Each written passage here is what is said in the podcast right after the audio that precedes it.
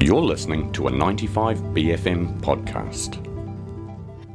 No guards, no masters, only helpful advice. It's Red Dead Redemption with Auckland Union representative Justine Sachs. Morena, Justine, how are you? Morning, Rachel. I'm good, and you? Good, thank you. It is uh, that time again where we get into some of these questions that have been coming in from the listeners. Uh, someone wants to know about pay slips. They would like to know how much annual leave they've got, uh, but they don't receive a pay slip. Do they? Are they supposed to be receiving one? Is it some sort of legal right? What is the reckon with that, Justine? Good question. It's actually a pretty common misconception that employers have to provide um, people with regular pay slips. It's very like common practice, and to be honest, it's best practice. So um, it's I haven't heard of many employers who don't, but so technically they don't have to provide it every week. What they do have to provide is if you ask to see your annual leave entitlements or your wage and time records, mm-hmm. um, they have to be that has to be produced. So they don't have to give it to you every pay cycle, but they do have to give you your records if you request them. I hope that makes sense. Yeah, totally, it does. Yeah, that's uh, a good one. I mean, is if if someone's finding it frustrating to not have that regular pay slip, is it something that would be okay to talk to your boss about? Is it within your rights to sort of at least ask oh. about it?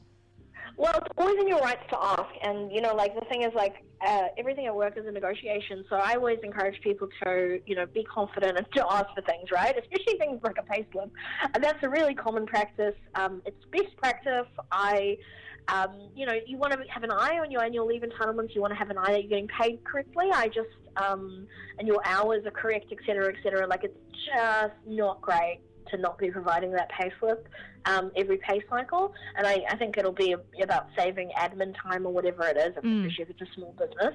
Um, so absolutely, you're entitled to ask, um, and you know, you just give your reasons. You have there's perfectly reasonable, valid reasons for wanting that, that pay slip every pay cycle, and, and see how you go. Yeah, but um, if they're not keen on that, ask for your wage and time records and your um, your holiday entitlement. So get get the information regardless. Yeah, totally. Uh, well, what else have we got here, Stella? Someone's texted in saying, "I really don't want." Want to attend our office Christmas party, but my boss says it's compulsory because it's during work hours. Do I really have to go?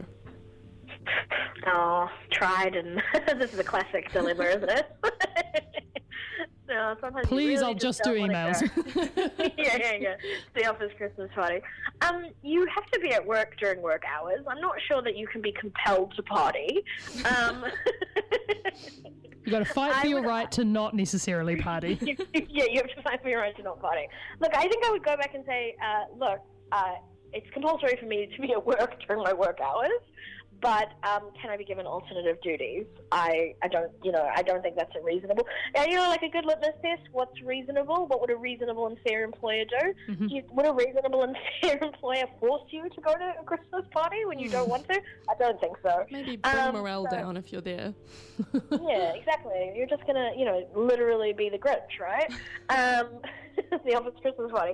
So uh, I would I would ask for alternative uh, duties. Um, and I, I, I would, re- I really struggle. I don't, yeah, no, I'm not. You can't compel, you can't compel someone to party, uh, but um, you sure do need to be at work if it's during work hours, mm, right? Yeah. Um, so I just have that conversation.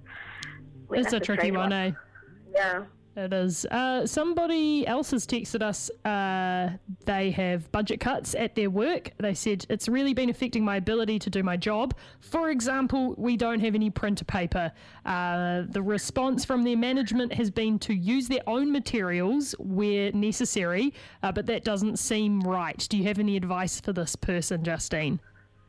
That's not right because, um, you know, well, firstly, like I just want um, to this person, I'd say, can you check your contract? Because often in a contract, it'll stipulate what's provided. So, for instance, um, I was reading a contract the other day that provided tea and coffee, so that like the your the boss will provide like you know tea and coffee in the kitchen, which a lot of workplaces have. I'm sure a lot of office workers will know. Like you get tea and coffee, right? Um, so your your contract's a good place to start. Like just uh, see if there's anything around being you know like providing equipment.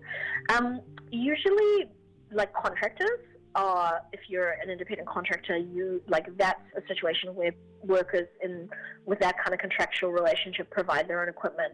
If you if you're an employee and previously all the equipment has been provided, even if it's not in your contract.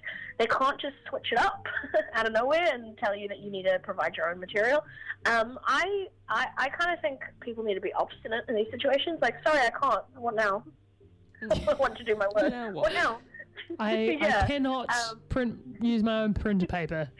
Yeah, um, because that is an absolutely unreasonable request. So first, yeah, look, it's a bit of a it's a bit of a um, gap in the law that there isn't like like it's there's a lot of like um, custom and precedent around it, and contractors like the norm is that they would provide their equipment, whereas employees that the equipment is provided for them, and it should be recorded down in your contract. So that's yeah, first port of call. But um, certainly, if if you have them being provided the equipment and suddenly it's like no, provide your own. I think they have no basis for that. Uh, so yeah, it's not right. Um, and I think you just need to be like. Uh, no, that's not reasonable, and I can't. I think it's more just like being obstinate. Actually, I can't. What now? you know, you Yeah. you're doing work for them. Um, this, I don't know. That's that's truly strange. Yeah, That's totally. truly- uh, there's lots of things we can cut back on, but I'm not sure printing paper is one of them. Um, there's lots of, you know, I have heard of people ask, being asked to bring their own laptops. Printing paper, that's a new one. Yeah. For sure. Well, thank you, Justine. As always, very useful advice. Uh, where can people sign up to join their unions or find out about their union? They can go on the New Zealand uh, Council of Trade Union website where there is a fabulous little button called Find Your Union. And I really encourage people, it's a really good time to join a union. We've got quite a hostile government with regard to workers' rights. And um, there's going to be, I think, uh, yeah, a lot of, um, you know, uh, callbacks in terms of our rights and entitlements at, at work. Um, in the coalition agreement, there's something about, you know, repealing health and safety laws, like that kind of uh, has um, obviously you know concerned us in the union movement. So never been a better time to join a union. Council of Trade Unions, find your union.